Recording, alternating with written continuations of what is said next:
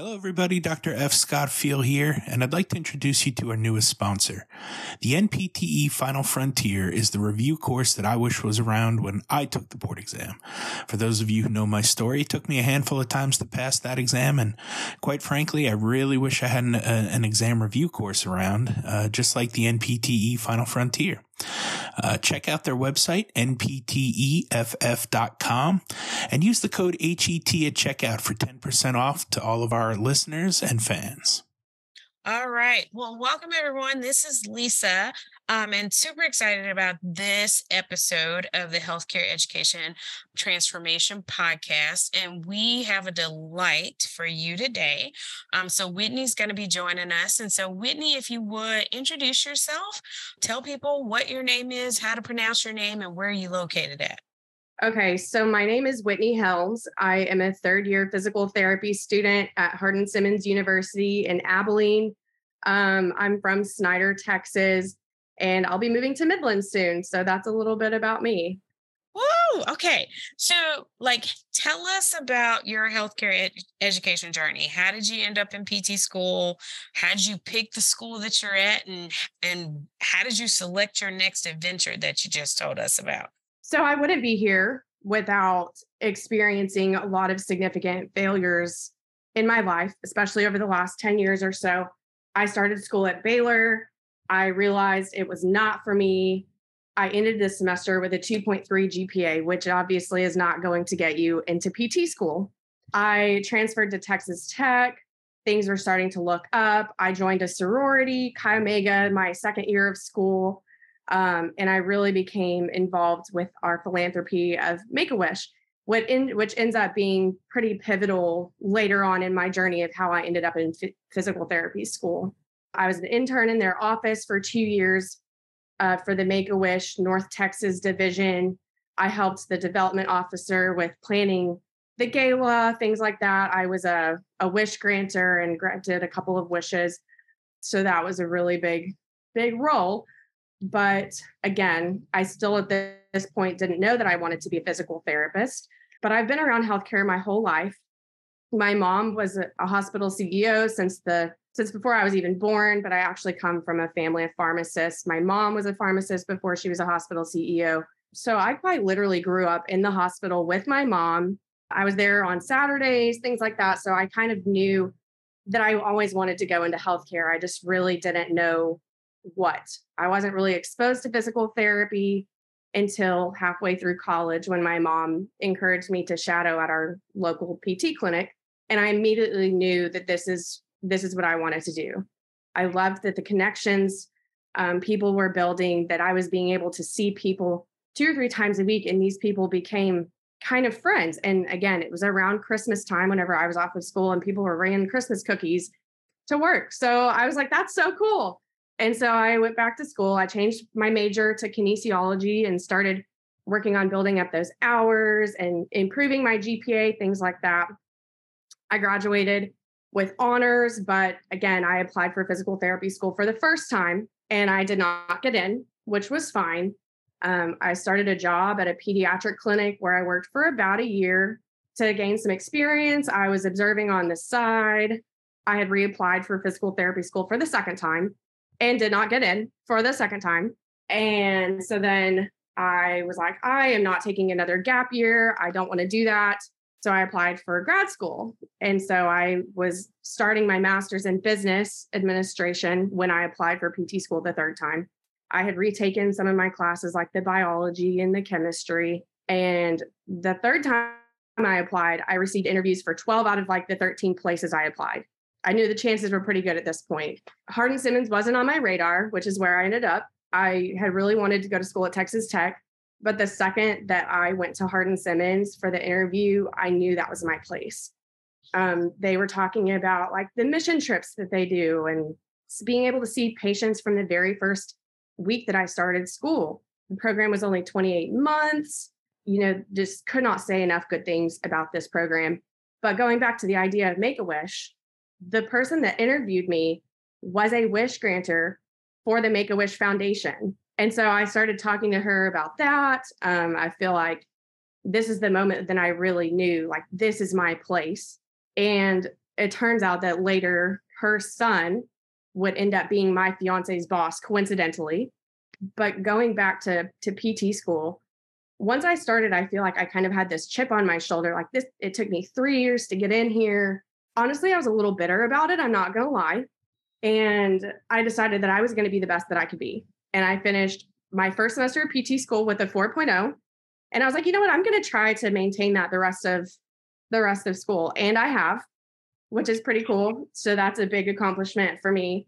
But also, somewhere along that track, I decided that I was going to apply to be the physical therapy delegate for the Texas Student Physical Therapy Association. And so that's really opened a lot of doors for me, like attending the APTA Leadership Congress, where I happened to meet you. So that's a little bit about where I'm at and uh, the crazy story of how I ended up being a physical therapist and in physical therapy school. What an amazing story. Yeah. And like the persistence, right? The fact of that yeah. you didn't get in the first time, but you knew that this is what you wanted to do. You kept mm-hmm. going at it. Um, and congratulations on your 4.0. Thank you. Um, I don't like to tell people about it much, but it's it's really looking to where I was from having a 2.3 GPA whenever I first started to now. Like I just, it's yeah. really been amazing. Yeah. Like that. That was also the part that touched me. Was right. Was regardless of whatever other people think about yeah. your 4.0, it really was. It was an internal motivation. Oh, it was for me. It was for me. I don't. I don't like to talk about it if I can help it. I don't really care if other people know, but um, it was 100% for me. So, like, what was the transformation between the educational process and your mindset when you were kind of in that 2.3, you know, C GPA range and then like that 4.0? What what was different between those two training periods? Oh, after the the 2.3, I was at a really low spot I had tried to withdraw from school like two weeks in, actually. And my mom's like, no, you're not. I don't, oh, you're, you're staying in. And thankfully she did. It ended up fine. But that also meant like I really had to hoof it. I was like, I'm not going to get where I want to be with a 2.3 GPA. I knew I had to step it up. And so that meant relearning my study skills, finding tutors, things like that. So I ended up having a tutor like through my core classes like biology and chemistry. And truthfully, once those classes were out of the way, it was pretty smooth sailing. It, it actually got easier after I was out of those classes. And so figuring out my my work life balance, things like that, and just having that motivation of you're never going to get to where you want to be by being down here. Oh, it was hard. It was very hard. It is hard. It is totally hard to shift mindsets. And so yeah. I know like you have done your personal work and thank you so mm-hmm. much for sharing that story. And like there are going to be other learners that listen to this podcast that you're going to motivate them. And even for those of us that, yeah, we're not in our PT training, but just your story of persistence and how you are motivating yourselves, like that applies to everything we do in life.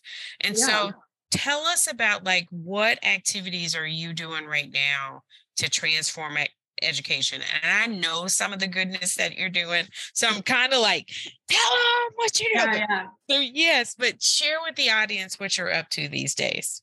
Okay so the things that i'm involved in truthfully were not really my ideas um, they were started by other people at my school um, who who really believe in turning us into good people first and good physical therapists second. So the very first week I was in PT school, I was seeing patients. We have a clinic every Friday where patients are able to come in, whether they have a script or not, and receive physical therapy services. I believe it's by donation.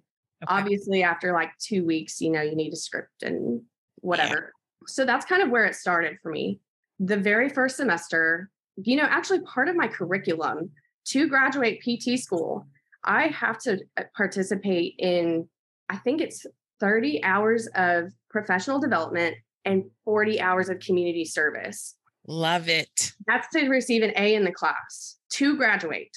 So they have really, really encouraged community service and professional development since day one.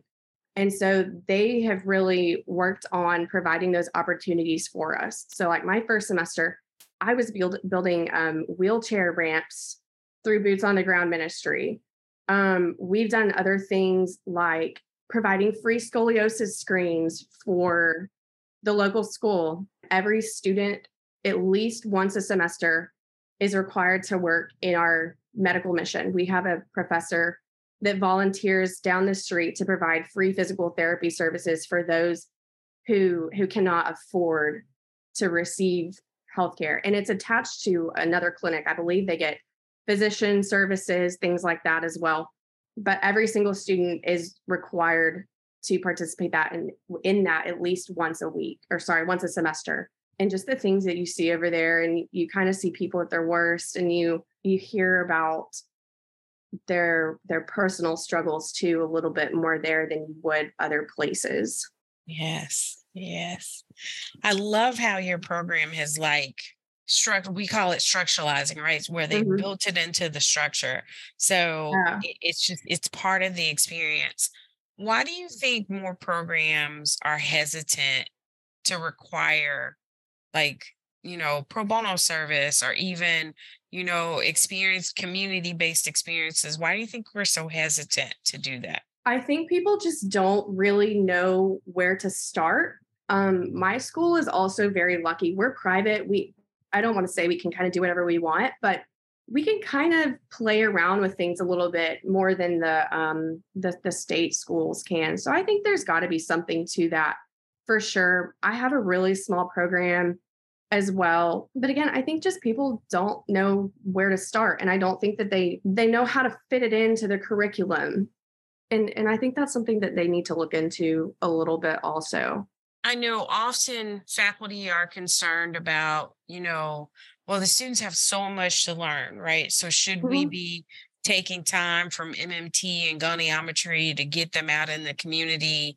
Can you talk a little bit about like how impactful is it or has it been for you to be doing these activities? Um, honestly, it's been life changing, I think. So, also, another graduation requirement for us is we have to have some sort of um, it's it's like a, a service project, but they provide it to us through Joni and Friends um, family retreat. So for a week, we attend Joni and Friends family retreat. We provide respite care for families um, who who have children that have like complex medical conditions. So each student is paired with a camper who has autism, Down syndrome, traumatic brain injury, things like that. And so I think that's been a really big thing.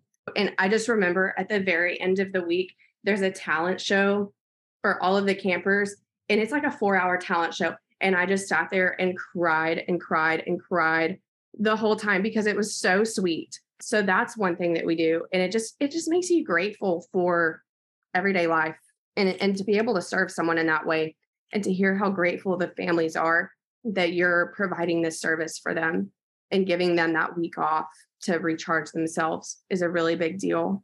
That is huge. I, I just want to thank you so much for sharing time with me and talking about yourself and about your journey and also what's going on with your university. So I'm going to ask you a question, right? Okay. And because you know, we have this mission as physical therapists and members of the APTA that we are trying to transform society. But for us to transform society, we also have to realize that we have to change in regards to education. So, what would you transform about healthcare education if you had a different set of influence, or maybe even a little more time? What would you transform? What should what should we be focused in on?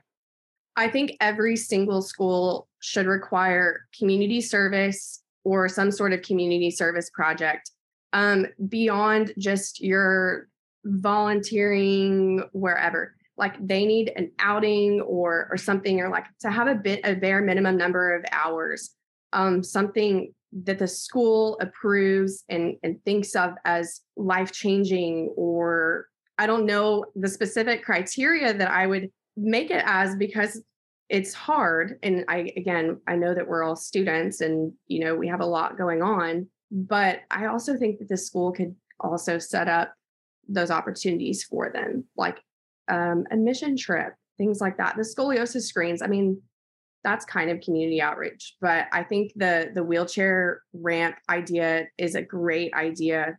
And it doesn't take very long. It takes a Saturday morning and then you're done. Um, but to see the the way that that service impacts the person that you're serving is a really big deal too. It is. It is. And I just want to just thank you so much just for your servant heart and your servant leadership. So, to the audience, so as y'all know, like we have our set of questions and we talk with different people to get their perspective because part of the human condition is being able to take time and listen to other humans because we all have different lenses on how we see things. But I always end the segment with a hot seat. So, are you ready for the hot seat? Yes. Okay. I'm nervous. So, yes. There's going to be five questions. Question okay. number one What's your favorite food? Oh, chicken parmesan from North Italia. Probably my favorite right now. okay, there you go. Yeah. What's your, fav- what's your favorite color? Purple. What's the last book you read? And it can't be a PT education so, book. I'm trying to think. I'm trying to think. um, I think the last book I read was called Fail Until You Don't by Bobby Bones. Oh. Yeah, it was an interesting one. Okay. One. So, how much should a PT program cost? The whole program. What would be a reasonable program cost? Okay, so I'm a numbers person and I don't think it should cost more than one year's salary. Okay. But also, if it does, you can also justify it in a way that makes sense. And that's how I justified Hardin Simmons.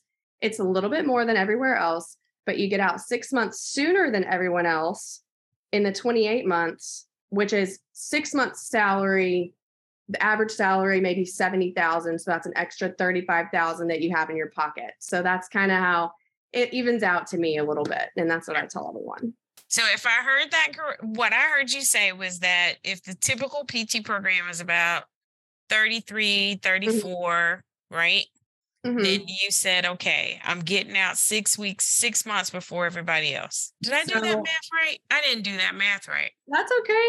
Help me with the math. Okay, so if a state school is 35,000 and it's 36 months. Mm-hmm. Three months, three years. Yes. And you have a school that's 80,000, but it's 28 months. Right. So you're out six months or eight months sooner than everywhere else with the 28 month program, which is six months extra of a salary. Got it. Yeah. I'm so following now. Yep. So you're missing six months salary here and gaining six months salary here, which kind of ends up evening out at the cost. You're that would put it at like 70,000 for the 36 month program and about 78 for plus the six month salary. So I got it. Okay. Yep. So the denominator there, the denominator was a three year program. Mm-hmm. And the fact of that you're getting out about eight months early. Yeah. And then you're saying, once I get through licensure, licensing, all that stuff, take my test, I might be able, ideally, to be out and working mm-hmm. for six months. And when I do my cost benefits, it's pretty close. That was my plan. Yeah. Okay. I'm following that logic. Yeah. So that, that makes sense to me. And thank you for explaining it to the audience as well. Of course. A lot so, of people think they can't afford the more expensive schools. I'm like, you can, if you think about it. if you if you go through the rationale like you did, uh-huh. right? So that that made sense to me. So here's my last hot seat question. Okay. What does the world need more of and why? I think everyone just needs to be nice. Like they need to be more compassionate. Put yourself in someone else's shoes and think, how does this person feel? Why is this person having a bad day? And going back to again the idea of being a good person first and being good at whatever you do second makes a big difference. Well, thank you so much, Whitney. I appreciate you for jumping on the podcast with me today. And as you know, because this podcast is basically around healthcare education mm-hmm. transformation, and we don't want to just talk to faculty members and scientists and, and staff. We also mm-hmm. want to talk with the learners and the students because we are all co creating um, the the therapist of the future. And so we want to be able to talk about what we're doing well and and how people are leading from wherever their spheres of influence are. So we thank you for jumping on and and sharing your story with people. And we're looking forward to seeing what's next for you. Yeah. So you told us a little bit about where you're going to next. Why did you pick that location? I'm getting married and he lives there. All right. So yeah. do you want to share a little bit about your your your fiance? Sure. He and I were best friends in high school. So we've known each other since we were about 15. We were dating other people at the time. And then I graduated college and we kind of reconnected. Um, and it's just all been great since. We got engaged at the end of June. We're getting married next September. So we're very excited. Awesome. Congratulations. Thank you. So yeah, and everybody online is like, when when are invitations coming? Yeah, but yeah. It's too expensive, y'all. She can't invite all of us. it's but expensive. what's gonna be your colors? Uh like black, white, champagne colors. Just simple, easy. Very cool. Crazy. Well, we are celebrating you and your next adventure, and we look forward to continuing to learn from you um, in your PT journey. So, I just want to once again thank you so much and congratulations. And we will be talking with you soon. Thank you so much for having me.